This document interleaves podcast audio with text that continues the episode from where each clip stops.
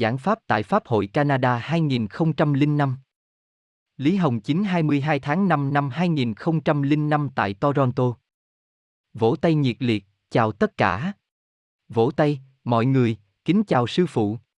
Tôi vẫn nhớ rằng trước ngày 20 tháng 7 năm 1999, Pháp hội Toronto lần ấy của chúng ta đã cử hành tại chính nơi đây. Vỗ tay nhiệt liệt, bấy giờ là lúc Trung Cộng tà ác sắp khai mở cuộc đàn áp bức hại, và tôi đã giảng cho chư vị một câu, tôi nói rằng một bất động có thể tức chế vạn động. Vỗ tay nhiệt liệt, tất nhiên, có những học viên có thể lý giải, và có những người lý giải thành không thực hiện gì cả, không làm gì cả. Cười, mọi người cười, bất động tấy, là nói về chính niệm và chính tính kiên định bất động, chứ không phải nói rằng không theo con đường với trách nhiệm cứu độ chúng sinh của các đệ tử Đại Pháp và tu luyện đề cao tự thân trong ma nạn nữa, như thế sao được? Bất kể làm thế nào đi nữa, vì đây là tu luyện, mỗi cá nhân đều mang theo các nhận thức khác nhau, còn có những người đang ở các mức độ chấp trước khác nhau trong người thường mà tiến nhập vào Đại Pháp, trong quá trình tu luyện có còn rất nhiều nhân tâm rất khó dứt bỏ, vì vậy tạo ra sự khác nhau trong lý giải và nhận thức Pháp, do đó, trong ma nạn này cũng đã biểu hiện đầy đủ những khác biệt trong nhận thức về đại pháp của các học viên và các tâm chấp trước nhiều ít khác nhau mọi người. Cũng thấy các chủng các dạng trạng thái biểu hiện ra trong cuộc bức hại rồi.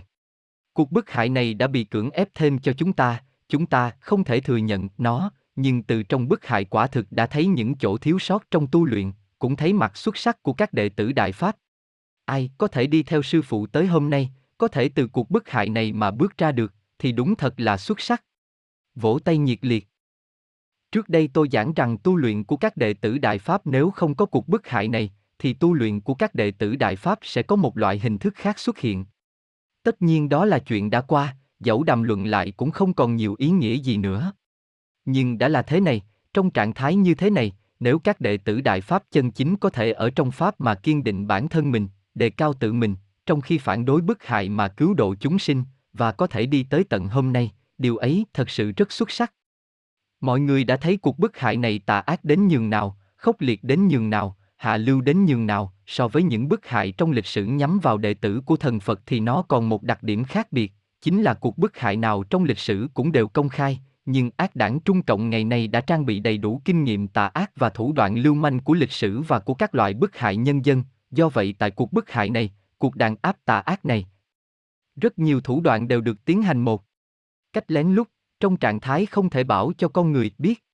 Vì vậy nếu muốn con người thế gian biết sự việc này, dẫn đến xã hội chấn động, dẫn đến sự phẫn nộ của con người thế gian, hoặc làm cho người ta giúp đỡ các đệ tử Đại Pháp, thì dường như cũng rất khó mà làm được như vậy, bởi vì tà ác đang che giấu sự thật, nhưng thủ đoạn dùng trong bức hại là vô cùng tà ác. Điều này xưa nay chưa từng có. Đó là vì tà đảng Cộng sản trải qua hơn 100 năm đã tích lũy được các kinh nghiệm tà ác nhất, nó đang giấu giếm cực kỳ khắc khe những tội ác trong cuộc bức hại của mình. Nói cách khác, ma nạn được cưỡng chế thêm lên các đệ tử Đại Pháp ấy là điều chưa từng có trong lịch sử. Khi cuộc bức hại mới bắt đầu, phương thức mà chúng chọn là một cách công khai, hơn nữa còn làm cho người ta thấy dường như khí thế tà ác mạnh mẽ từ trời sập xuống với vọng tưởng áp đảo các đệ tử Đại Pháp. Thế lực tà ác, lạng quỷ và ác đảng đã không thực hiện được điều chúng muốn. Sau đó chúng phát hiện rằng kéo dài thời gian sẽ làm xã hội quốc tế chú ý và làm dân chúng Trung Quốc có phản cảm, quảng đại dân chúng trong xã hội sẽ trợ giúp các đệ tử Đại Pháp và sẽ trợ giúp việc phản đối bức hại. Như vậy, chúng đã bắt đầu đưa cuộc bức hại này dần dần trở thành cuộc bức hại không công khai. Một mặt, bề ngoài ác đảng Trung Cộng tỏ ra đã thắng, mặt khác, khiến cho người ta thấy một biểu hiện bình ổn, một cảnh tượng thái bình được tô vẽ ra, còn đằng sau đó vẫn âm thầm bức hại các đệ tử Đại Pháp như cũ, thậm chí vào thời kỳ gần đây các đài phát thanh, truyền hình, báo chí một chiều của Trung Cộng còn không báo cáo về việc này nữa. Nhưng thủ đoạn của cuộc bức hại trấn áp từ đầu đến nay chưa từng giảm nhẹ, đây là thủ đoạn bức hại dân chúng chưa từng có trong lịch sử của cái chính phủ lưu manh ấy. Như mọi người đã thấy, các kênh truyền thông chính của các quốc gia toàn thế giới vào tình huống này, đại đa số đều không có báo cáo về tình huống đệ tử Đại Pháp bị bức hại, họ đang im lặng trước tội ác. Tất nhiên còn có một nhân tố, đó là Trung Quốc giờ đây đã thành một thị trường kinh tế toàn cầu, rất nhiều quốc gia đều đánh giá cao hoàn cảnh đầu tư này. Không phải là vì Trung Cộng có tài nguyên xuất sắc gì, hoặc Trung Cộng đã trở thành tốt và cải thiện hoàn cảnh tại Trung Quốc, hoặc tà đảng Cộng sản có chiêu thức gì hay, đã hấp dẫn nhà đầu tư toàn thế giới. Trên thực tế, rất đơn giản, chính là người Trung Quốc bị Trung Cộng làm cho bần cùng hóa và làm cho sợ hãi, nên muốn tích nhiều tiền, hơn nữa, người Trung Quốc cần cù lao động, vì thế làm công tác đều lâu dài và ổn định, chính điều ấy đã hấp dẫn các nhà đầu tư. Bởi vì con người của nhiều dân tộc trên thế giới hễ khi người ta đã kiếm được một số tiền rồi, thì họ không làm nữa, đợi tiêu hết tiền rồi thì họ mới lại đi tìm việc. Còn người Trung Quốc bị Trung Cộng bần cùng hóa và làm cho sợ nên có đặc điểm muốn tích nhiều tiền, chỉ cần có tiền để dành dụng thì làm công tác nào họ cũng làm một mạch từ đầu chí cuối. Chính điều ấy đã hấp dẫn hàng loạt các nhà đầu tư đang cần nhân công ổn định, nhất là cần có ổn định về nhân công kỹ thuật. Do đó tà đảng Trung Cộng chụp lấy tâm lý ấy của người Trung Quốc, để lợi dụng người Trung Quốc, ngoài ra còn lợi dụng tiền bạc, một lượng lớn tài lực vật lực nhân lực của các nhà đầu tư để đàn áp nhân dân, để bức hại Pháp Luân Công. Vì vậy có nhiều quốc gia toàn thế giới, chỉ vì theo đuổi lợi ích kinh tế, đã không biểu đạt thái độ gì trước cuộc bức hại. Trong cuộc bức hại, chúng ta đã thấy rồi, bất kể điều gì được tuyên dương ở xã hội nhân loại đều không nên được dựa vào. Rất nhiều người trên toàn thế giới đang nói về nhân quyền, quốc gia hô hào tự do tín ngưỡng, thậm chí con người toàn thế giới dường như coi nó là điều kiện tồn tại căn bản nhất của nhân loại cũng như quyền lợi trọng yếu nhất của con người. Vậy mà khi Trung Cộng đang giẫm đạp một cách cực kỳ tà ác và cực kỳ nghiêm trọng lên người dân Trung Quốc, lên nhân quyền và tự do tín ngưỡng, thì trên toàn thế giới rất nhiều chính phủ, các kênh truyền thông lại lẳng lặng không lên tiếng. Điều ấy nói lên rằng khi thấy lợi ích trước mắt, thì nào là tự do tín ngưỡng, nào là nhân quyền, đều trở nên không đáng giá nổi một đồng. Thế nào là lương tâm con người, chúng ta đã thấy được cái gọi là lương tâm của con người vào lúc ấy cũng không còn đáng giá nổi một đồng. Nó bất quá chỉ là một thứ được tuyên dương để bảo vệ những lợi ích hiện thực mà người ta đã đạt được mà thôi. Còn Đại Pháp là chân lý chân chính của vũ trụ mà chư vị nhận thức được trong tu luyện, là vĩnh viễn bất biến, bất động, dù trong tình huống nào, trong hoàn cảnh nào cũng đều cần phải duy hộ chân lý, trong tình huống nào con người cũng cần phải tuân theo. Trong hoàn cảnh nào, chỉ cần người tu luyện có chính niệm đầy đủ, đều sẽ từ trong đó mà đề cao, nhận được khải thị và giúp đỡ, từ đó tăng cường chính niệm, không bị can nhiễu bởi bất kể thủ đoạn nào của người thường và mê hoặc nào của tà ác. Đây chính là pháp tắc của vũ trụ và chính tính của con người đối với thần, đây chính là biểu hiện của chân lý khi người tu luyện thăng hoa, là điều mà bất kể lợi ích gì nơi người thường do người thường cổ vũ và duy hộ cũng không sánh được, nói cách khác, hết thảy những việc này đều siêu việt hơn hẳn người thường, do đó các đệ tử Đại Pháp mới có thể vượt qua cuộc bức hại này. Thực ra toàn thế giới có nhiều chính phủ và hầu như tất cả các kênh truyền thông lớn đều không biểu đạt thái độ gì, ngoài hai nguyên nhân nói trên ra, còn một nguyên nhân tối căn bản nữa, chính là nhân tố của cựu thế lực trong cựu vũ trụ đang cách ly những người khác chưa đắc pháp trên toàn thế giới, để họ không tham dự vào sự kiện này, mục đích là đặt các đệ tử đại pháp trong khảo nghiệm mang tính chất cục bộ. Nếu con người thế gian cũng tham dự vào, thì khảo nghiệm đối với các đệ tử đại pháp sẽ không đạt đến mức độ tà ác như thế này, không đạt được cái gọi là ma nạn tàn khốc mà chúng an bài nhắm vào các đệ tử đại pháp với mục đích xem họ có đạt tiêu chuẩn hay không, đó chính là nguyên nhân tối căn bản của chúng.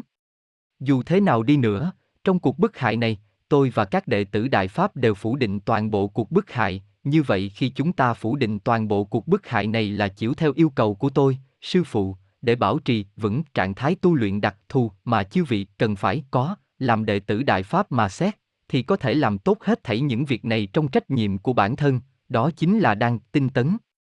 Trước đây tôi từng giảng cho mọi người, tôi nói rằng tu luyện ấy, trong quá khứ bất kể người tu luyện nào cũng đều có trạng thái tu luyện rất khó khăn giống như vậy, tức là khảo nghiệm gian khổ và lâu dài. Nhất là tu luyện ngay giữa lợi ích hiện thực của người thường, quả thực quá khó khăn, lợi ích đủ loại phương diện đều đang mê hoặc người tu luyện, chỉ cần hơi không chú ý, thì tư tưởng của chư vị, nhận thức của chư vị, thậm chí nhân tâm đều sẽ xô đẩy người ta cuốn theo dòng, như vậy loại phương thức tu luyện này khó khăn phi thường. Vì khó khăn đó, cũng là thể hiện từ một phương diện khác, hôm nay làm đệ tử Đại Pháp mà xét thì họ có thể tu luyện lên cao. Nếu hoàn cảnh không khó khăn, thì khảo nghiệm trực tiếp đối với bề mặt con người của người tu luyện, với chủ thể sinh mệnh của cá nhân ấy đã không gây gắt thế này. Như mọi người đã biết, tôn giáo cũng vậy, hay các chủng loại phương thức tu luyện trong lịch sử quá khứ cũng vậy, họ đều không có trách nhiệm trong tu luyện với con người chân chính ở bề mặt nhất ấy. Nói cách khác, họ không xét xem chủ nguyên thần của người ta có thể tu thành hay không, vậy nên, họ đa số đều là tu luyện trong nhập định trường kỳ. Trong định thì các trạng thái biểu hiện được diễn hóa ra khi vứt bỏ tâm chấp trước, chỉ có thể có tác dụng đối với phó nguyên thần của người tu luyện. Còn phương thức tu luyện trong xã hội người thường này của các đệ tử Đại Pháp, khiến người tu luyện vẫn mang theo tâm chấp trước của người thường chưa vứt bỏ, và mê hoặc của các loại lợi ích bề mặt, có biểu hiện vô cùng trực tiếp. Như vậy thúc đẩy việc chú trọng vào tu luyện bề mặt của người tu luyện, từ đó khiến việc cải biến phía con người bề mặt trở thành điều then chốt, và cũng trở thành trọng điểm khó khăn nhất trong tu luyện.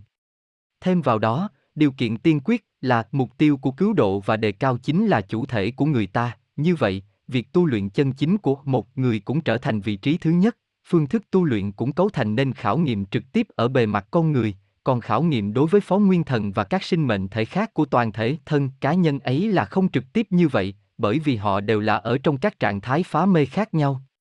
Còn cá nhân đó đang nằm trong khảo nghiệm trực tiếp vào lợi ích hiện thực. Đó chính là đặc điểm tu luyện của đệ tử Đại Pháp. Tại sao tôi vẫn luôn giảng, con người đã thật sự có thể tu thành thần, chính là cái ý đó, về hình thức thì đúng là con người đang trong tu luyện, bởi vì nhân thể trong tu luyện mà trở thành chủ thể. Khi mới truyền xuất ra đại pháp này, có nhiều chư thần, họ đều không hiểu được, nên nói rằng, ông quá coi trọng con người. Ngụ ý ngoài lời là, ông không coi trọng chúng tôi, ông coi trọng con người, trong quá khứ nào có ai coi trọng con người đến thế? Con người chấp trước như thế, hành vi đê hèn như thế, lý tính không rành mạch, vì sao ông còn muốn độ nhân? Tất nhiên, có rất nhiều nguyên nhân mà họ không biết. Trước đây khi giảng pháp cho chư vị, tôi cũng đã đề cập đến, chư thần tại tầng thấp không biết được tình huống chân thực của bề mặt nhân loại. Lịch sử nhân loại trải qua bao năm tháng lâu dài đằng đẵng nếm trải quá nhiều rồi, bề mặt con người qua chuyển sinh trong luân hồi cũng phải chịu đựng nhiều như thế, nhiều như thế, chính pháp đang cứu độ chúng sinh, vậy với những sinh mệnh như vậy có thể không cứu độ chăng? Đại Pháp đang chính Pháp vũ trụ chứ không phải là một chủng loại tu luyện trong quá khứ chỉ có biểu hiện có trách nhiệm với một nhóm sinh mệnh nào đó hoặc trong một phạm vi nhất định. Chính Pháp là muốn cứu độ tất cả chúng sinh nào có thể cứu độ được, kể cả tất cả các phương thức tồn tại sinh mệnh mà chư thần tạo ra trong chủ thể con người. Hơn nữa rất nhiều người đã phải trải qua khổ nạn lâu dài đến như thế, có thể không cứu độ chăng? Chủ thể của tam giới không phải là con người chăng? Chúng sinh nội trong tam giới đều không đáng được cứu độ chăng? Như vậy, phương thức tu luyện này cũng như việc con người trải qua bao năm tháng lịch sử lâu dài mà định ra cơ sở này và chịu đựng bao khổ nạn như thế, đó chẳng chính là khiến cho con người có được uy đức to lớn nhất từ xưa đến nay. Những sinh mệnh ấy chẳng phải đáng gọi là xuất sắc nhất, cần được xem xét trước tiên để cứu độ. Khi đặt cơ điểm của chính pháp tại nơi con người này, thì điều đầu tiên cần xét đến, chẳng phải là giải thoát bộ phận sinh mệnh con người hay sao? Tất nhiên, không chỉ là đơn giản như thế. Trong lịch sử đã thấy được hết thảy những gì hôm nay, khi ban đầu hình thành tam giới chính là ngay tại hình thể con người bề mặt nhất của con người mà bắt đầu và lần lượt an bài các sinh mệnh và điều kiện mà thời chính pháp sau này cần, đồng thời khiến những sinh mệnh ấy trải qua bao năm tháng thật dài lâu để có được uy đức thật to lớn. Nói cách khác, bề mặt con người cũng không phải là con người quá đơn giản. Hành vi thấp kém và trí huệ thấp kém là do cảnh giới của con người và hoàn cảnh tam giới, và thêm vào đó là hạn chế về tiêu chuẩn đặt ra khi tạo ra con người. Chỉ từ hiện tượng mà xét thì không thấu tỏ, bởi vì với các nhân tố ở tầng càng cao thì càng không dễ cảm giác thấy chúng ở bề mặt của nhân thể, càng không cảm giác được, thì tình huống chân thực của con người, đối với các sinh mệnh ở các tầng khác nhau mà xét, thì chân tướng ấy vẫn luôn bị che đậy. Không phải là hết thảy chư thần đều biết về tam giới và về quan hệ vũ trụ. Như chư vị đã biết, tại lịch sử đã có rất nhiều văn hóa và lời tiên tri được lưu truyền trong xã hội nhân loại, và còn có rất nhiều sự việc thậm chí cả chư thần ngay sát tam giới cũng không biết. Đó chẳng phải hiện tượng rất lạ hay sao? Tại sao? Tại sao họ lại không biết?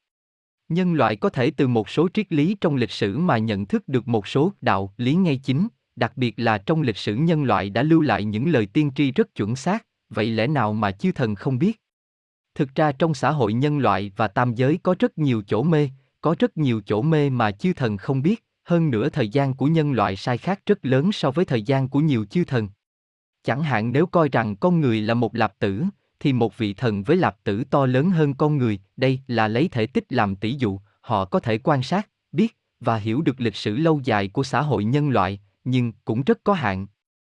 Nếu như là thần với lạp tử có thể tích nhỏ hơn của nhân loại, hoặc là thần với lạp tử nhỏ hơn phân tử, thì thời gian của họ sẽ nhanh chóng phi thường, do vậy có rất nhiều sinh mệnh hoàn toàn không biết được lịch sử căn bản của tam giới, mục đích tồn tại của tam giới, cũng như ý nghĩa chân chính của sự tồn tại của các sinh mệnh.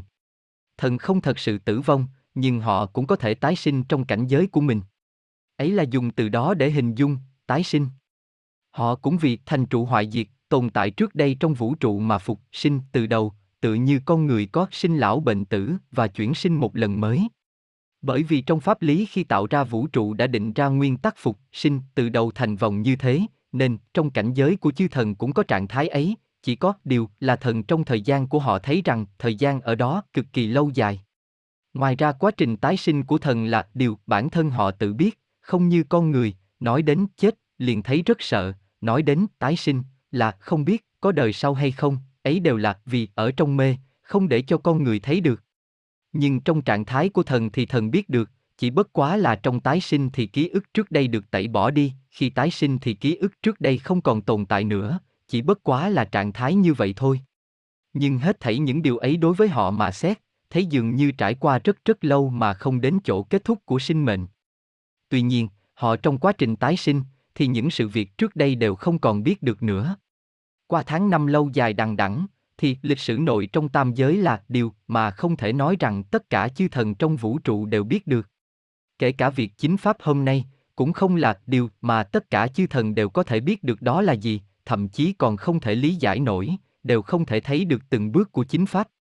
Chúng sinh các giới cũng chỉ bất quá là vào lúc chính pháp đang mau chóng đến trước mắt họ thì họ mới thấy được, khi chính pháp chưa tới thì họ cũng không thấy được, vì vậy đã khiến các chúng sinh trong vũ trụ có các biểu hiện khác nhau trong chính pháp này.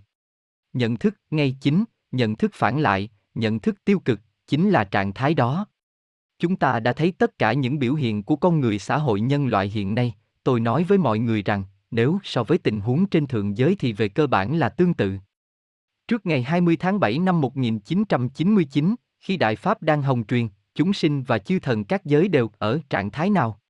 Họ đều nói, cha, Đại Pháp thật sự rất tốt, một Pháp tốt như thế mà truyền cho con người thì quá đáng tiếc, hơn nữa truyền vào lúc mà con người xấu tệ nhất. Cũng có chư thần nghĩ, vào thời như thế này truyền Pháp thì mới có thể thể hiện ra chỗ xuất sắc của Đại Pháp.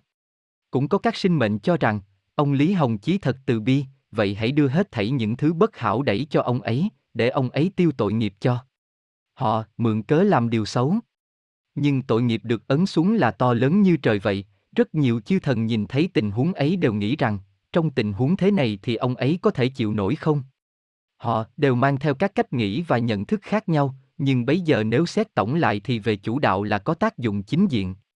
Nhưng khi cuộc bức hại bắt đầu vào ngày 20 tháng 7 năm 1999, thì cách suy nghĩ của họ cũng biến đổi, rất nhiều sinh mệnh các giới đều giữ thái độ trông chờ một cách tiêu cực, nhìn thấy đám lạng quỷ bức hại hành ác mà mặc kệ, dường như là, để xem xem ông vẫn còn tiếp được không. Nếu ông vẫn tiếp tục tốt, thì tuyệt, quá xuất sắc, và tôi cũng tán đồng với ông, nhưng vì có trở lực sau khi bị cựu thế lực và cựu sinh mệnh tác động, và khi thấy trên thế gian tràn ngập khí thế tà ác, nên chúng sinh mang niệm ích kỷ xấu xa. Đa số nhìn nhận rằng sự việc này có thể rất khó thành công, nếu không đạt, thì tôi cũng sẽ chịu liên đới, do vậy họ không biểu đạt thái độ. Dường như các giới chúng sinh đều là ở trạng thái như thế. Pháp của vũ trụ chính là để cứu độ chúng sinh các giới, không thể yêu cầu quá cao đối với chúng sinh, nếu tất cả đều ngay chính đến thế, thì vũ trụ cũng không cần chính pháp nữa. Chính vì như vậy, không còn tốt nữa, nên mới biểu hiện ra trạng thái như thế. Đó chính là thần đã biểu hiện như vậy đối với chính pháp lần này, biểu hiện đối với các đệ tử đại pháp. Tất nhiên, thuận theo việc toàn thể hình thế chính pháp không ngừng tiến lên, hình thế trên thế gian cũng như nội trong tam giới cũng không ngừng biến hóa. Mọi người đã thấy biểu hiện của con người thế gian hôm nay cũng rất tương tự với trên thiên thượng. Từ một phương diện khác mà giảng, nếu rất nhiều sinh mệnh của con người thế gian đều là thiên thể đối ứng, là có nguồn gốc của họ, thì mọi người thử nghĩ xem, đó chẳng phải có liên quan trực tiếp đến trạng thái giờ đây trên thượng giới. Tất nhiên, bề mặt của con người không thanh tĩnh. Trước mắt có rất nhiều người đều sẵn lòng bước ra rồi, là vì rất nhiều chúng sinh các giới, vương của các giới đều thấy rằng đại pháp chính pháp là xu thế chắc chắn thành công không thể ngăn trở, do đó đang lần lượt biểu đạt thái độ, đang lần lượt muốn biểu hiện hành động. Nhân tố tối hậu của cựu thế lực từ lâu đã thấy được bước này rồi. Trong vũ trụ còn có rất nhiều sinh mệnh tối hậu cao hơn nữa, tuy không có quan hệ gì với nhân tố của cựu thế lực, nhưng chúng cũng là sinh mệnh cũ, chúng cũng mang theo quan niệm sau khi biến dị. Đối xử với các đệ tử Đại Pháp, chúng cũng mang theo đặc tính tiên thiên còn thiếu sót và đã biến dị của vũ trụ quá khứ để duy hộ hết thảy mọi thứ. Đối với các đệ tử Đại Pháp, chúng nhìn nhận rằng loại bức hại này có thể khiến họ tu luyện, quan niệm của chúng gây nên tác dụng cản trở, hơn nữa chúng tạo thành sự gián cách giữa thế gian bề mặt và các giới, cũng gây trở ngại trong việc con người thế gian nhận thức pháp. Chúng cho rằng trong trạng thái như thế mà vượt qua mới là đạt, chúng sinh dưới hạ giới và con người thế gian ở trong tình huống ấy mà biểu đạt thái độ thì mới có thể được lưu lại. Lựa chọn trong trạng thái như thế tức là biểu hiện ra sự xuất sắc của sinh mệnh, nhưng chúng đều không nhận thức đến được trạng thái như vậy là điều chính pháp cần hay không cần, và then chốt nhất là vũ trụ tương lai không cần những thứ như thế, trong chính pháp cũng không thừa nhận những gì của nhân tố phụ và phản. Hơn nữa một sinh mệnh vào lúc này có thái độ thế nào đối với chính pháp mới là điều quan trọng nhất, trong đó bao gồm cả cái gọi là sinh mệnh tối hậu tối cao đang tìm cách thao túng chính pháp. Chính pháp có quan hệ đến tương lai của hết thảy các sinh mệnh, chứ không chỉ nhắm vào các đệ tử đại pháp, con người thế gian hoặc chúng sinh các giới. Chính pháp thật vĩ đại, ai có thể ở trừ ra khỏi đó được. Đồng thời vì thái độ đối với chính pháp là hết sức quan trọng, do vậy, ai cũng không có quyền lực phong tỏa và khiến các chúng sinh ở trong tình huống không hiểu biết mà phạm tội đối với bản thân chính pháp và đại pháp. Từ ban đầu lẽ ra không nên xuất hiện can nhiễu của nhân tố cựu thế lực. Khi không có can nhiễu của bất kể nhân tố nào, chúng sinh trong trạng thái hoàn toàn không bị khống chế sẽ thấy được sự kiện này, biểu đạt thái độ với sự kiện này, đó mới là chân thực. Nếu không thế thì sự an bài kia chẳng phải chính là xuất phát từ nguyện ý của chúng mà an bài ai làm sinh mệnh tốt thì sẽ làm tốt, chúng muốn an bài ai làm điều xấu thì sẽ làm điều xấu, như thế đó có phải biểu hiện chân thực của chính bản thân chúng sinh không? Không phải. Vậy mà từ tình huống hiện nay mà xét, nhân tố tối hậu cũ trong vũ trụ vẫn đang can nhiễu đến những gì cần cho và những gì hình thành cho tương lai. Hôm nay chúng ta đã thấy biểu hiện của các chúng sinh trên thế gian, tuy có thao túng của cựu thế lực, nhưng chúng sinh và chúng thần tại các giới đều dần dần bắt đầu nhìn nhận đồng ý đại pháp. Nhưng loại nhìn nhận đồng ý ấy không phải là sự tiếp thụ chân thực vô điều kiện đối với đại pháp, với chính pháp và với đệ tử đại pháp, mà là chính pháp thành công trong việc đưa khí thế tràn đầy toàn thiên thể đã khiến họ không thể làm khác được. Tất nhiên cũng có một bộ phận rất lớn đã thật sự minh bạch, bởi vì họ đã thấy được xu thế của chính pháp, hiểu rằng hết thảy những thứ của tương lai là tất thành. Con người trên thế gian tuy rằng không hiểu rõ hết thảy điều ấy, họ cũng chỉ thấy rằng Pháp Luân Công đã không bị đe dọa mà sụp đổ bởi cuộc bức hại do chính phủ Trung Cộng với bọn lưu manh chấp chính, nên họ đã biểu hiện một loại nhận thức của con người, à, Pháp Luân Công tốt thật, Pháp Luân Công qua một thời gian lâu như thế mà không bị tà đảng Trung Cộng tà ác kia trấn áp xuống, trái lại càng ngày càng hưng thịnh. Còn Trung Cộng khi bức hại Pháp Luân Công lại làm tự nó sụp đổ, Pháp Luân Công mới thật là xuất sắc. Hơn nữa các đệ tử Đại Pháp biểu hiện ra tố chất của chính niệm, đối với người Trung Quốc mà giảng thì dường như họ thấy được hy vọng rằng đạo đức của dân tộc Trung Hoa sẽ thăng hoa trở lại. Tham quan ô lại, tội phạm xã hội trong xã hội mà Trung Cộng thống trị đã loạn quá mất rồi. Thêm vào đó, thời đầu mới chính Pháp, để người Trung Quốc nhận thức Pháp và đắc Pháp, nên bấy giờ tư tưởng người Trung Quốc được khai mở, khiến người Trung Quốc trở nên hết sức thông minh, nhưng sự thông minh ấy trong cuộc bức hại đã không thể được họ sử dụng để nhận thức Pháp, mà dùng để phạm tội, do đó trong mấy năm bức hại các đệ tử Đại Pháp, họ công kích chân thiện nhẫn, tuyên dương những điều tà ác. Khiến hình thức phạm tội của các chúng sinh cũng trở nên cực kỳ ẩn giấu và phức tạp. Đối với tình hình hiện thực tại Trung Quốc, tập đoàn Lưu Manh Trung Cộng hoàn toàn không còn biện pháp nào nữa. Đối mặt với sự phức tạp của tội ác và xã hội mà bản thân chúng tạo ra, chúng hoàn toàn bó tay.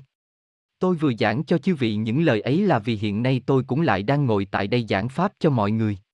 Vỗ tay nhiệt liệt, thời gian đã qua năm, sáu năm rồi, và hôm nay tôi lại ở đây giảng pháp, mọi người có thể có tâm tình khác nhau, các học viên thời đầu đã từng ở đây nghe pháp có thể có cảm giác còn khác hơn nữa. Chúng ta đã từ cuộc bức hại tà ác tàn khốc này mà vượt qua về cơ bản rồi.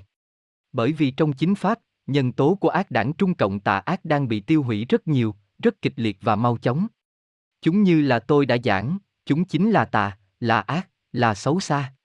Hễ chúng còn tồn tại, thì chúng sẽ còn làm điều xấu. Do vậy tại Trung Quốc nơi ấy, nhân tố tà ác của ác đảng Cộng sản tuy vẫn đang khống chế dân chúng và rất nhiều con người trên thế gian, nhưng nó đang bị tiêu trừ, bị làm chậm lại, bị làm nhẹ đi, nó không còn khởi tác dụng lớn nữa, nhưng cuộc bức hại các đệ tử Đại Pháp vẫn đang duy trì, cho đến chừng nào nó bị tiêu trừ triệt để, khi ấy cuộc bức hại cũng kết thúc. Những nhân tố tà ác của ác đảng Cộng sản nhất định sẽ bị chư thần thanh lý hết trong chính Pháp. Vỗ tay nhiệt liệt. Ác đảng Cộng sản cũng thấy được rằng bản thân nó lung lay muốn sập rồi, cũng thấy được rằng thời của chúng đã qua rồi. Rất nhiều người đều đang tính đường thoát sau này, rất nhiều người cũng đang che giấu đi những tội lỗi mà họ đã làm trong cuộc bức hại này, tất nhiên còn có nhiều người hơn nữa đang muốn thoái xuất khỏi các tổ chức của đảng tà ác. Hết thảy những điều ấy đang khiến những kẻ tử vì đảng của ác đảng ấy cảm thấy tuyệt vọng và hoảng sợ, nhất là sự kiện thoái đảng, làn sóng thoái đảng mạnh đến mức làm chúng mất ăn mất ngủ. Thời của chúng đã qua rồi, chúng đã thấy được rằng tất cả là hỏng rồi.